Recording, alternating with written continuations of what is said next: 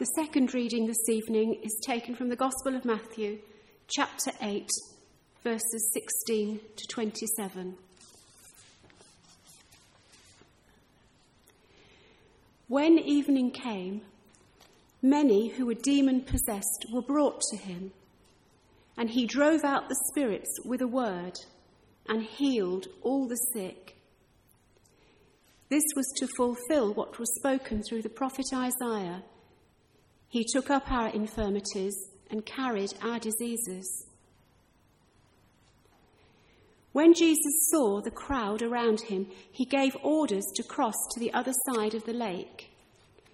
Then a teacher of the law came to him and said, Teacher, I will follow you wherever you go.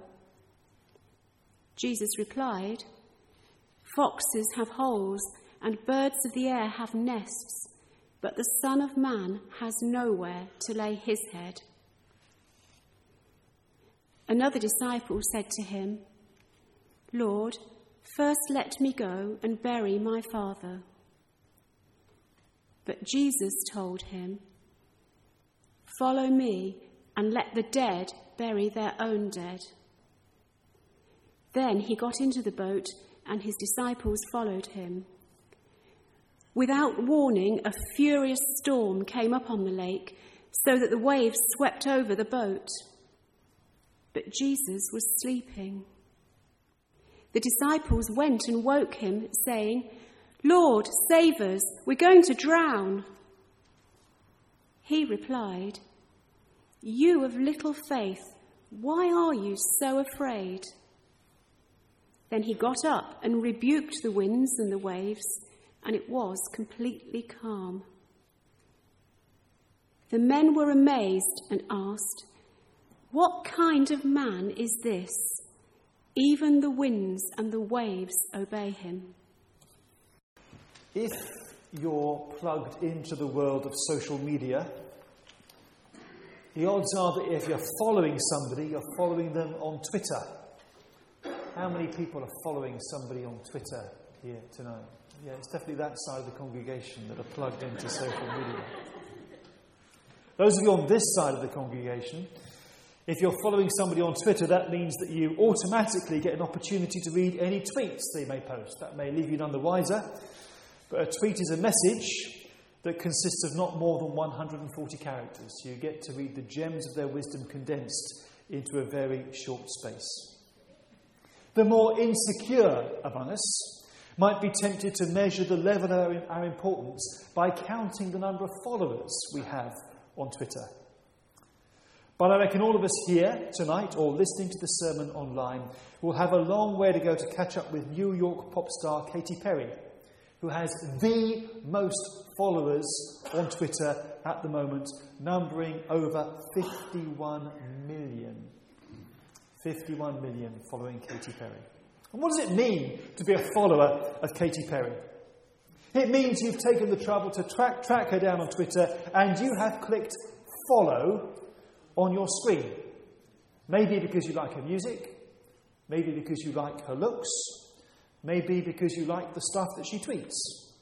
But you don't have to read what she says. You certainly don't have to pay any attention to it. And it's easy enough to click unfollow and not bother reading her stuff anymore. But it's a measure of her fame and success and popularity that so many people are following her. You can't recruit followers on Twitter. You can't say, follow me, they have to make up their own minds. So, yeah, Katy Perry is someone worth following. So, if you follow someone in this sense, it means perhaps you support or you admire them as a person. You are a member of their fan club. Maybe you go a bit further when you subscribe to their ideas or, or, or the way in which they live their life. In which case, perhaps they serve as some kind of role model for you. You could even go so far as perhaps to be called one of their followers or disciples if you take who they are that seriously. If you try and model your approach to living on their example or what they tweet or what they say. And there's kind of a whole, gradation of following, just from saying, yeah, I'll read what she says when it pops up on, on my screen, to actually saying, actually, I want to be like Katy Perry. I'm not recommending that, incidentally. But as we begin to think about that kind of following, we begin to edge closer to what it might mean to be a follower of Jesus, which is vastly different from just following someone on Twitter. And Matthew gives us, in the passage that Sue read to us, a fascinating snapshot of a scenario in which people are beginning to wonder who Jesus is, whether he's worth following, and if he's worth following, then what that might entail. And people are in the process of making up their minds about who he is and what they're going to do about it. And looking at Jesus in this passage, it's apparent he tends to set the bar rather high when it comes to being one of his followers. He's in no rush to accumulate as many followers as possible because it's not popularity he's after. He actually shuns the limelight. What he's after is unconditional, costly commitment. Matthew says that when Jesus saw the crowd around him, he decided to go across to the other side of the lake. The number of people there, the number of people wanting to hear what he had to say, was a factor in his deciding, actually, I'm going to go. I'm going to leave. And he wasn't going because he wanted a bit of peace and quiet. For him, the decision to cross the other side of the lake looks like it was a kind of move to sift out the difference between those who were hangers on and those who were prepared to follow him wherever he went. Those who were just there because he was the five minute wonder, those who are actually serious about him are willing to go with him and follow him to the other side of the lake. And one of his disciples seems just a bit too eager to demonstrate the strength of his devotion to Jesus. Teacher, he says, I will follow you wherever you go. To the other side of the lake, to the, the other side of the world, if necessary. Wherever it is, I will be there at your side. He has no idea that the path Jesus will walk will end up with his being crucified in Jerusalem on Good Friday. Excuse me. And the reality is that none of those who were present with him that day stuck with him right to the bitter end. They all forsook him. They all fled. They all ran away. And knowing how the story ends, it seems just a little bit foolhardy to make such a brave and bold statement of unconditional commitment. I will follow you wherever you go. Though a lot of the songs and hymns that we sing make exactly those kind of promises. And we sing them quite glibly sometimes, it seems to me. In actual fact, Jesus, knowing how his life would end, gives the man quite a low key answer. Foxes have holes, he says. The birds of the air have nests. The Son of Man, which is how he referred to himself, has nowhere to lay his head. And as if to prove that point, we see Jesus falling asleep in the boat as they cross the lake a few verses later, even in the middle of a storm. That tired, just taking the opportunity to rest in the middle of a journey. Very much a, a person without a settled base. Jesus offers those who follow him nothing in terms of a peaceful, settled, secure lifestyle. It is a step away from material security a turning away from making personal prosperity the goal of your life. Jesus warns this man it's going to be harder than he imagines. You don't enter the kingdom of God in the luxury of a chauffeur driven limousine. There are many hardships and many difficulties to be encountered along the way. Following Jesus will be a challenge. There is a cost involved. Unlike following someone like Katy Perry on Twitter, following Jesus is going to be a life changing experience, taking us out of our comfort zone. And what's more, Jesus requires people to follow him on Jesus' terms. There doesn't seem to be any room for the negotiation of favourable terms and conditions. Following me, he says, entails making the work of God's kingdom an overriding priority. And there are moments when Jesus calls us to make a decision, to come down from sitting on the fence and decide whether we are going to accept his authority in our lives or not, because that is what following him is ultimately all about. So Jesus stands on the shore and he turns to one of his disciples and says, Come on, follow me. But, but now's really not a good time. I, I, I do want to follow you, and I, I will follow you, but, but not now. Right now, I have, I have to go and bury my father, the man says. And no one quite knows precisely what that means. Had his father just died? Was he responsible for making the funeral arrangements? If that is the case, there was no more pressing duty incumbent upon a son than that of arranging the burial and the funeral of his father. But Jesus says, Look, the boat is leaving now. You come with me now, or I leave you behind. Leave the dead to bury the dead, he says. Shocking words. You need to proclaim the kingdom of God. And it was that kind of disregard for traditional family ties and duties and responsibilities that made Jesus such a controversial figure, putting allegiance to him above and before everything else. Of course, it may not be that the man's father had died. Maybe he was just ill and needed his son to stay behind and look after him until he died, in which case Jesus' words are scarcely any less shocking. Or maybe the man was just saying, Well, my first and foremost responsibility is to my dad. And, you know, once I, have done everything I, I, need to do and can do for him, then I will follow you, Jesus, at some indeterminate point in the future. But whatever the scenario, Jesus calls the man to make a decision there and then about where his deepest loyalties were really going to lie. And Jesus gets on the boat. And we don't know whether either of these men followed him. Whether the man who was so keen was put off by the prospect of, you know, having nowhere to lay his head, he was going to follow Jesus. Or, or the man who was challenged about his priorities, whether he actually thought, I, I do need to stay with my father, or, yeah, Jesus is that important, I'm going to follow him onto the boat. Both were given food for thought. Were they really prepared to follow Jesus wherever he went? Were they really prepared to follow Jesus here and now? And as if to make the point, then and there, Jesus gets into the boat to cross to the other side of the lake, and his disciples followed him, Matthew says.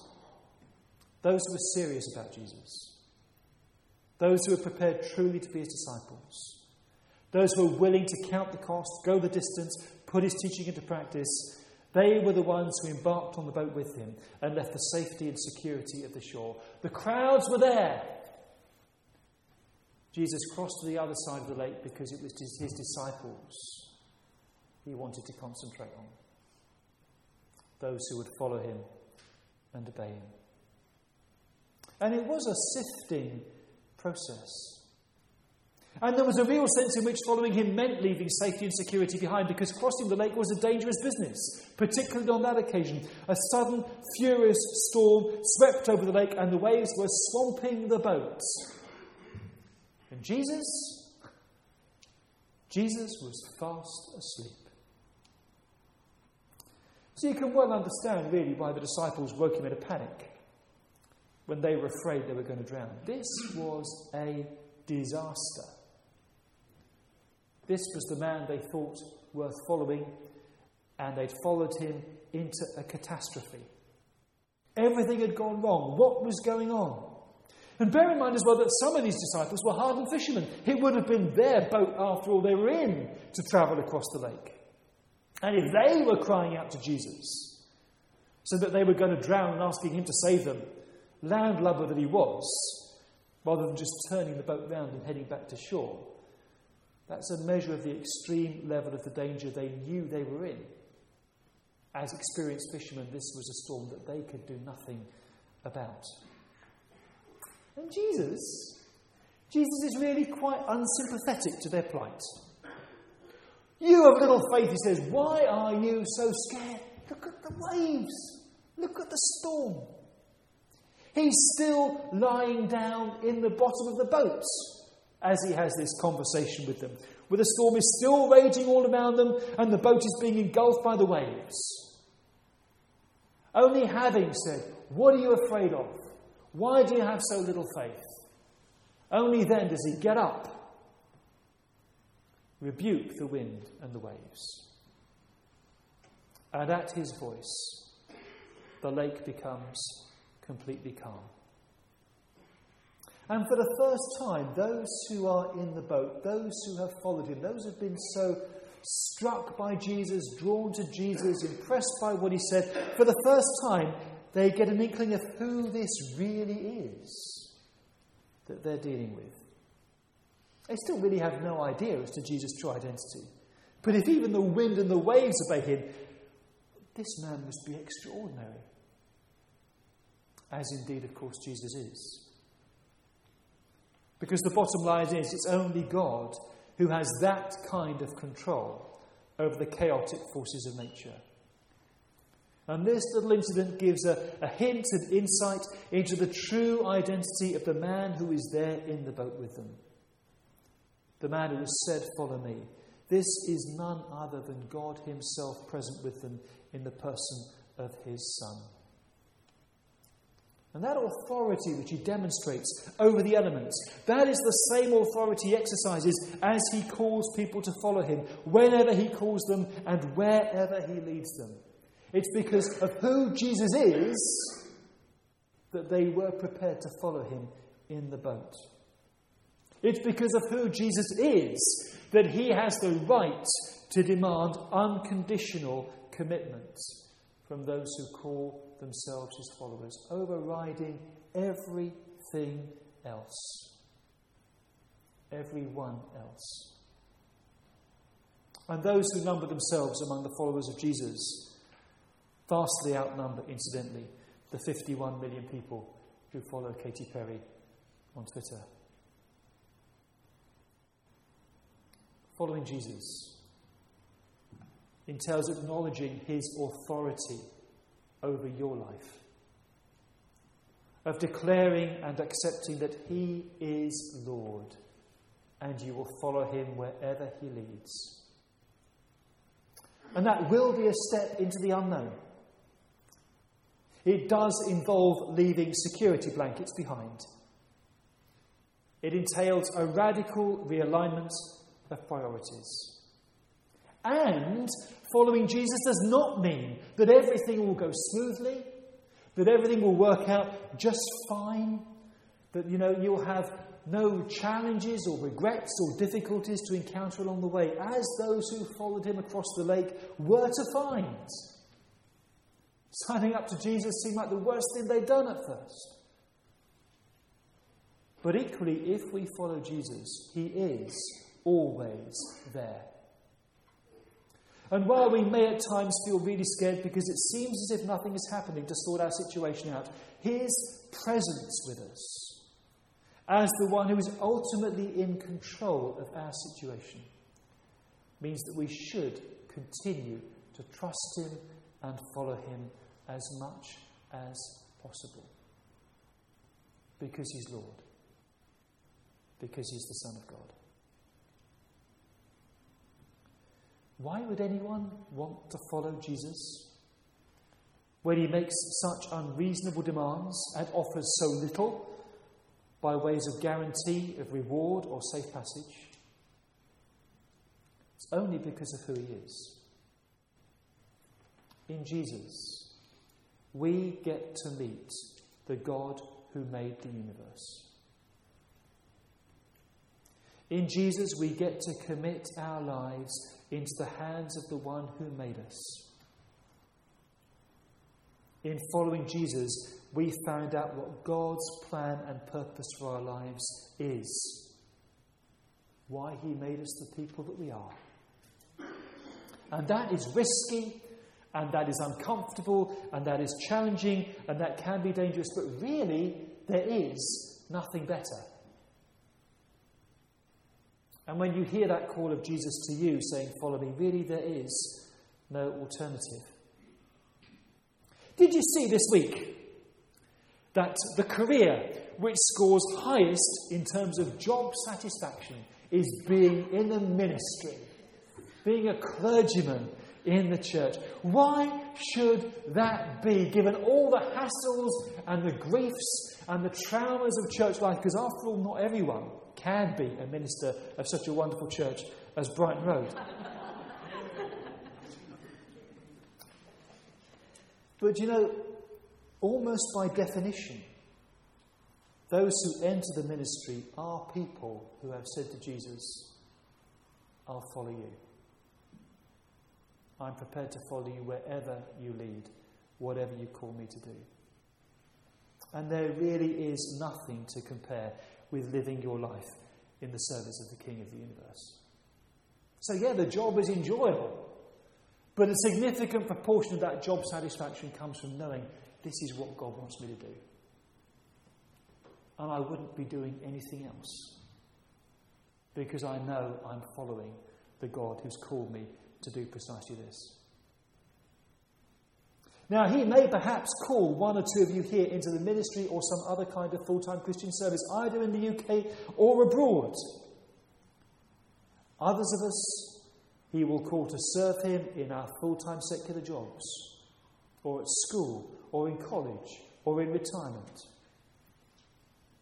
But to all of us, he says, follow me. And you won't be able to see where the journey ends. Jesus knows. And he says, Follow me. And there'll be all sorts of other things and people demanding your time and priorities and attention. But Jesus says, You follow me. It means leaving behind the safety and security of the shore. And Jesus still says, Follow me. Maybe you've been wondering about doing that for a while.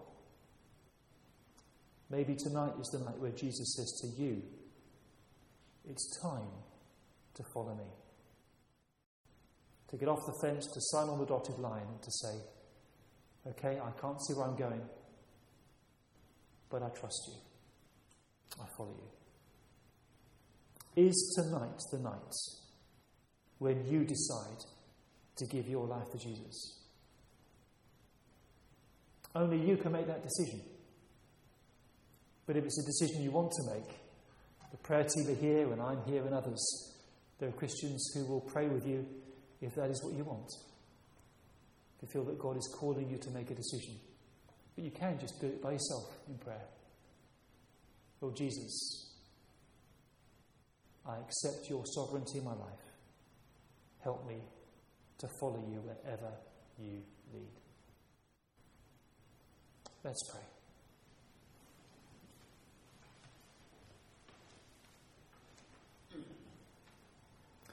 Merciful God, you call us to follow, to turn away from our own selfish interests and to take up our cross and follow you. Even if the path is difficult to see or heads in a direction we would never have chosen for ourselves. Forgive us for being so quick to question and so hesitant to follow.